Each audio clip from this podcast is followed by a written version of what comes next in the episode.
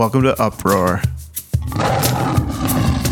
All right, so we're here on a very special edition of Uproar Radio in Lansing, Michigan, um, with conversations with the bishop. Um, I guess I'll start off by letting everybody who's here introduce themselves. So, So my name's Elizabeth Batten. Hello, my name is Jess Graves. Sarah Alexander. I am Sam Lee. And it's me again, guys, Linda. and me, Samson Koba again. Um, so we're here, like I said, conversations with the bishop. Uh, we have a few young adults that have been in attendance. Would anybody like to begin by sharing their thoughts a little bit, maybe of what happened here today? I don't know how much people that were LGBT community in there. So what confused me was the fact that we were making decision on them, and then there was no. I don't know who was in there, but there was nobody there from the LGBT community, from you know my point of view. So how can we make decision based on these people? And yeah, right.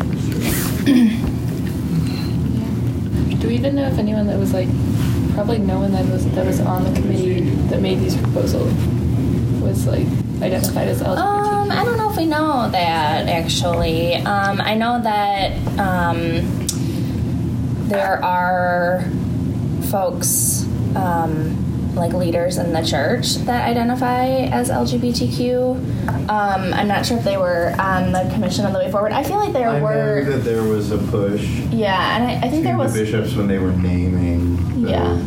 the people. I think there was. Okay. For there Yeah. to be representation, But Yeah. I think there was. Oh, Yeah. yeah, I mean, there, there definitely was LGBTQ plus representation on the committee Way for the way forward. forward. Yeah. Yeah, what confused me, and I said this in the car when we were coming here from Kalamazoo, is how while people are trying to be welcoming of all, how in that they're still being exclusive. So you're saying you're welcoming of all, and yet two out of the three plans, and even the third plan in some ways, still feels exclusive or allowing people to be exclusive. For me, I say I like that point because that more so surprised me that people were more so exclusives instead of trying to find a common ground and where can we include these people. Uh, the three plans that were described were more so okay, we have to deal with this, but we're gonna find a way to make sure that it's not fully established in what we're trying to do. And I think that's kind of the wrong message to send out. Um, the church should be a place where everybody should feel of solace, where everybody should feel accepted. Nobody should feel judged. But it seems here that regardless of what happened, that they're still going to be biased against the LGBTs. I've heard it talked about. Um, regardless of what happens, there will still need to be a compromise, um, which is uh, a little bit. I feel like that's a almost a better word than there will still be exclusion, right? Like, um, we'll always have exclusion, right? Like, um, as humans, it doesn't matter if it's a big social issue or if it's um, you know we don't really like people that wear scarves in our church right? Like it's um, there will always be something that in our human brokenness we find a way to put ourselves above others. Um, right that's like why we need a savior to get beyond our brokenness. Um, and so it's i think it's particularly frustrating that whatever decision happens um, is a struggle. Um, any other things that were particularly confusing that you didn't voice? So I guess I have a thought about the compromise. So it can definitely one train of thought is like, right, all of these options are a compromise, but does that make it a bad thing? In the sense of I feel like a compromise is better than than the wrong choice. And also, like with these proposals, right, they were saying that there was so much flexibility at the conference with how they could move and bend to like the um, you know how the how the spirit moves like within the conference when they're there, which was the big surprise, like or one of the big surprises, like for me with that. Um, but also being then having that openness and being aware that whatever decision they do make, having that mindset of the future and seeing while they the decision that they make now might not be perfect, right? Like it's not perfect and it's working, but like it just takes that first baby step into like then then might open the door for for what comes next. Right. So like they're worried like with the their proposal like that might open the door for like a really big split for the church and just completely splitting apart. But like what would the second door or the second option open the door to? I guess was kind of what I was thinking.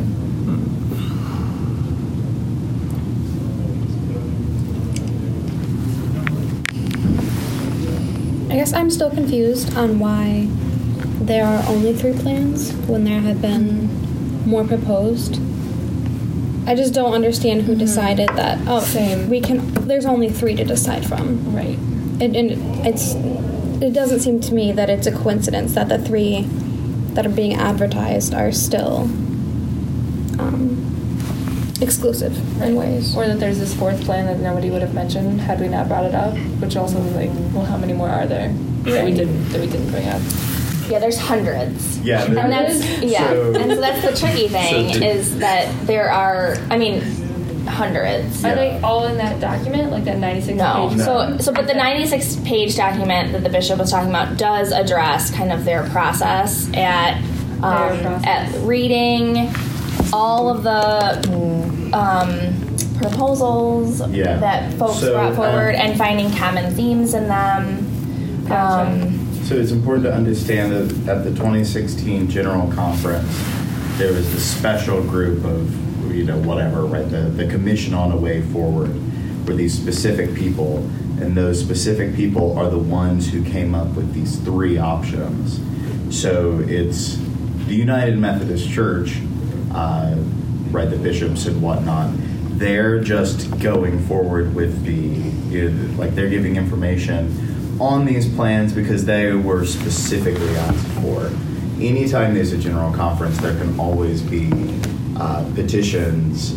This general conference is kind of narrowed in scope to only deal with issues around human sexuality. But with that, there are also hundreds of petitions that are going to have to be dealt with in the usual way in the general conference. But the reason that they're just the three plans is because those are the three plans that the specific body that was created to come up with, right? They're, they're kind of like weighted grades, or right, like they they come with a certain amount of significance because we asked for them, right? In the same way that, but we nobody asked for the person to submit or who submitted the simple plan to submit it. It's just that they are free and able to do that, and it'll be considered, right? Like so that that's the other thing to, to keep in mind that like so as you're asking why only the three plans it's because we asked for that you know the, the general conference asked for those three plans or not those three plans but we asked this body to do work right? On behalf of the church. yeah on behalf of the church. And so mm-hmm. it's you know the, those are the official ones with a stamp of mm-hmm. approval by the commission on the way forward that makes sense And the commission was equally divided, clergy and lay. Mhm. Um, and I believe equally, I mean, as, as much as they can identify um, a, a broad spectrum of political and theological beliefs. Um, yeah. yeah I mean, that's now been a while, but I remember thinking, um, like, who are these people representing us? Um, like, do they align with what I would hope? So that, and I believe that information is still available. Who was on the commission on the way forward? Why why were they important to the to the choosing of this commission? Um, what is their age? Um, where do they live in the world? Right, because we are a global church. Um, so does that help? I don't know who brought that up, but so so like Dan said, there will be um, a number of petitions brought forth um, that are above and beyond what was presented today. Um, yeah.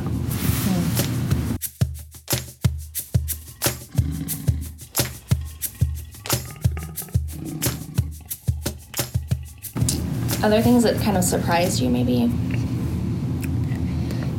And so I guess um, I was just thinking about you know, and like how many more? Per- so I don't think that the bishop was trying to be like sneaky by not like bringing up these additional um, proposals, but as Dan said, these were just the ones that um, that we elected folks to kind of bring forward. Um, so, and and they had really tried to select these different plans, and really. The traditionalist plan. If you read that, even if you just skim through the document, you don't have to read it, read it. But the traditional plan, traditionalist plan, was kind of an add-on. So really, the the commission put forward um, the one church and the connectional plan first, and then um, uh, there was something around like needing to request something that just kept the book of discipline as it is. I don't know if that was the bishops requesting it. I would have to read further into the document. Does the traditionalist plan do that though? Because I thought it added in language about same-sex marriage, and it. It does, right. So Yeah. it, So, I So it clarifies what the intent was behind the um, the addition of it language. it's the plan that the traditionalists want.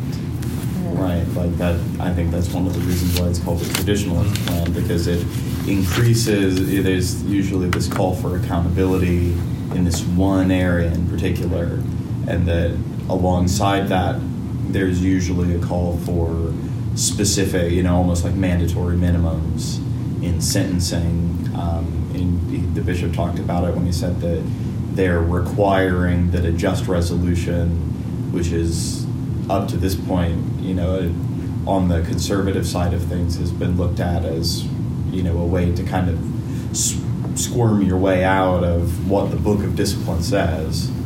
Um, you know, like, because there are punishments that are dictated in the book of discipline. Um, if you are convicted at a church trial, and a just resolution is a way to avoid a church trial. And so, you know, that's why that is included. And so, yeah, it, it is a, you know, a step further than what we have now. Um, you know, because it, it does include those mandatory sentences or sentencing in the church trials, including, well, it was one year for a first occurrence and then another one, or, you know, maybe even longer for a second, and then, uh, With the second one, you would you would yeah, surrender your with the second you credentials. surrender your credentials, yeah.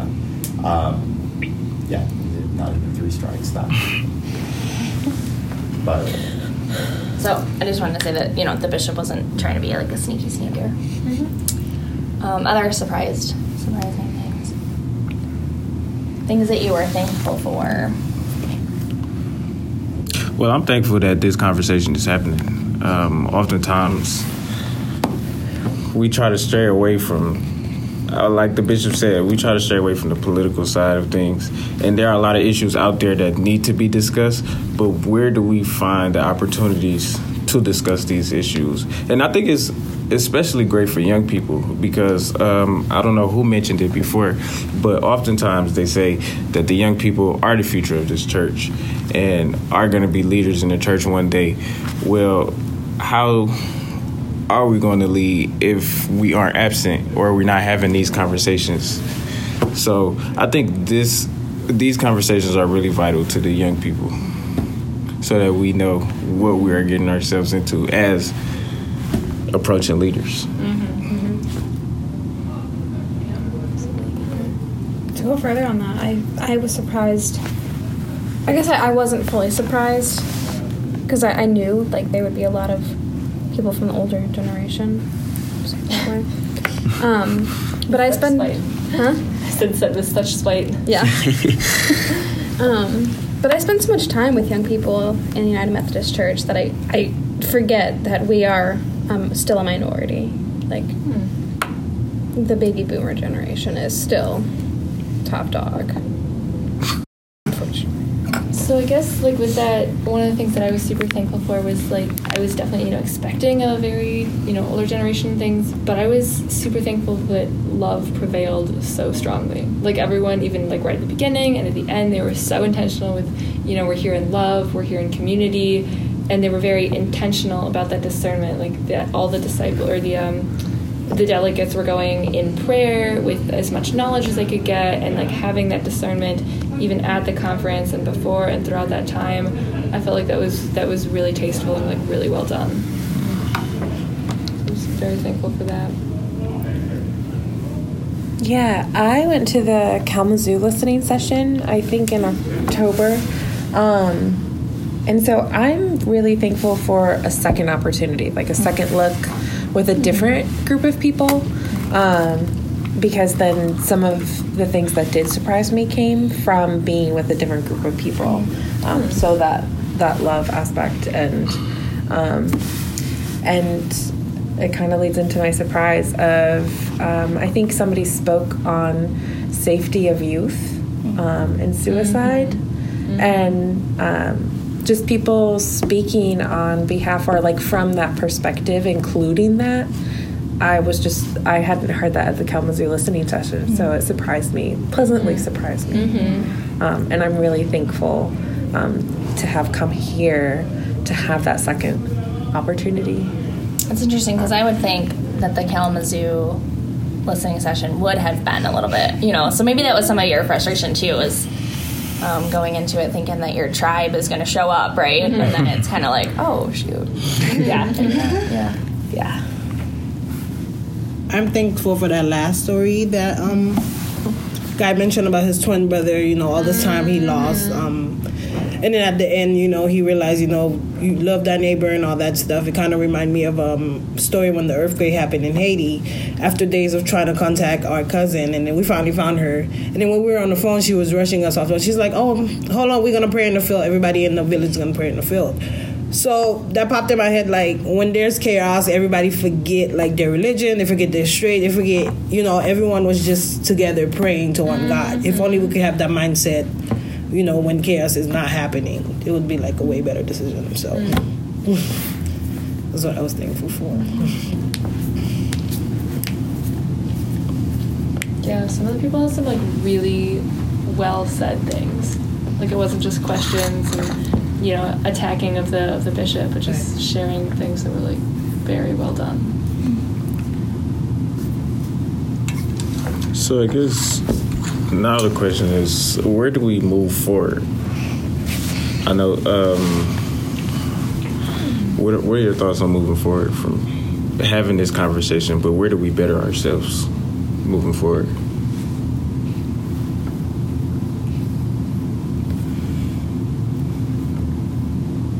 I don't know how the topic got brought up, but I feel like we do need to hear more of youth voice, more of LGBT voice, instead of like just the older generation of the church. So that's what I feel. I liked the action item that they prescribed to the that youth director, right? Like um, the email address is here, and um, you know, if you were to go back to your youth group and kind of say, or your campus ministry even, and say, this is something that's happening in the church. It's not very well um, known, right? Um, but one action item that we can do is kind of read through some stuff, reflect, and then write your perspective as an active member of the church body, um, and and make your voice known. Um, a close friend of mine is on the delegation, and he receives a ton of correspondence, um, for better or for worse. Um, and um, one one big thank piece of thankfulness for him is when folks write, um, you know, and tell their story, um, and include that y'all are, you know, praying for the delegation, um, and then in your communities to hold, you know, prayer vigils for the church. Um, you know, during during the general conference, I think is an important piece.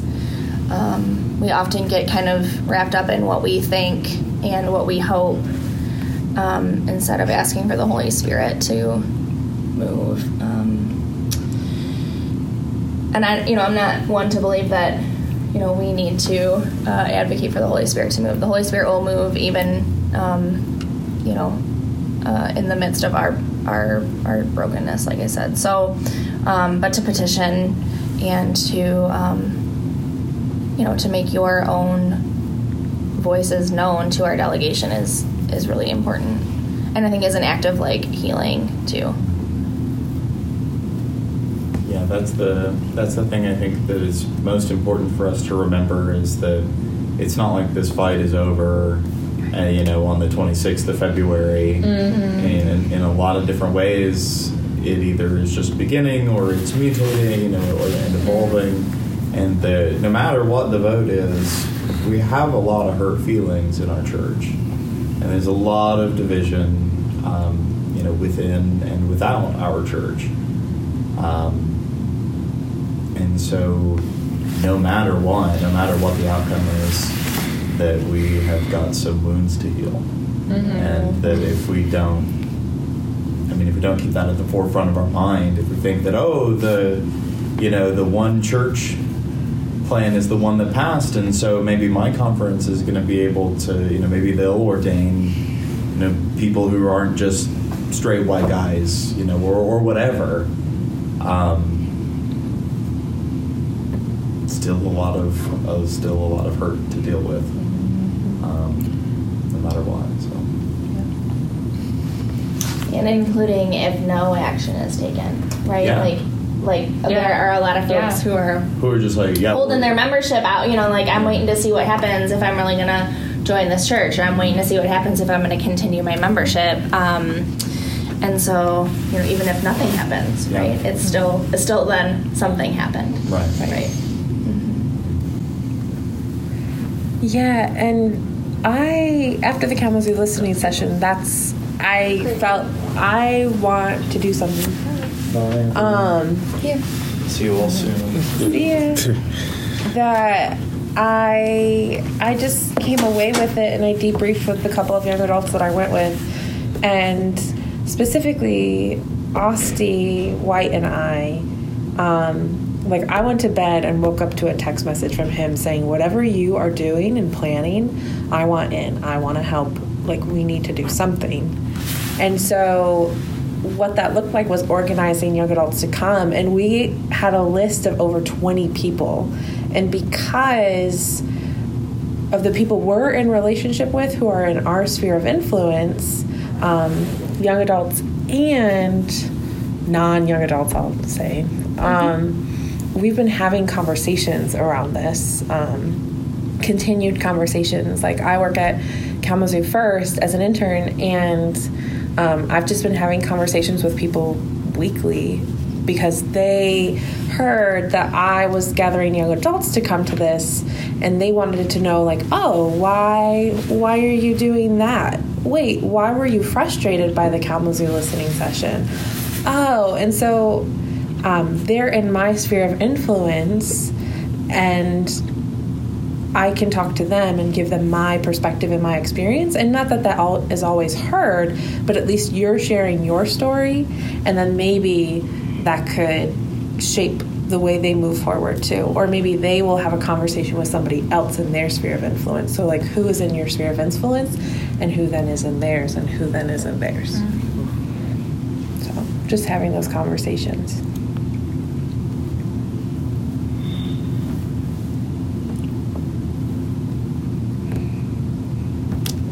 Any other thoughts, ideas?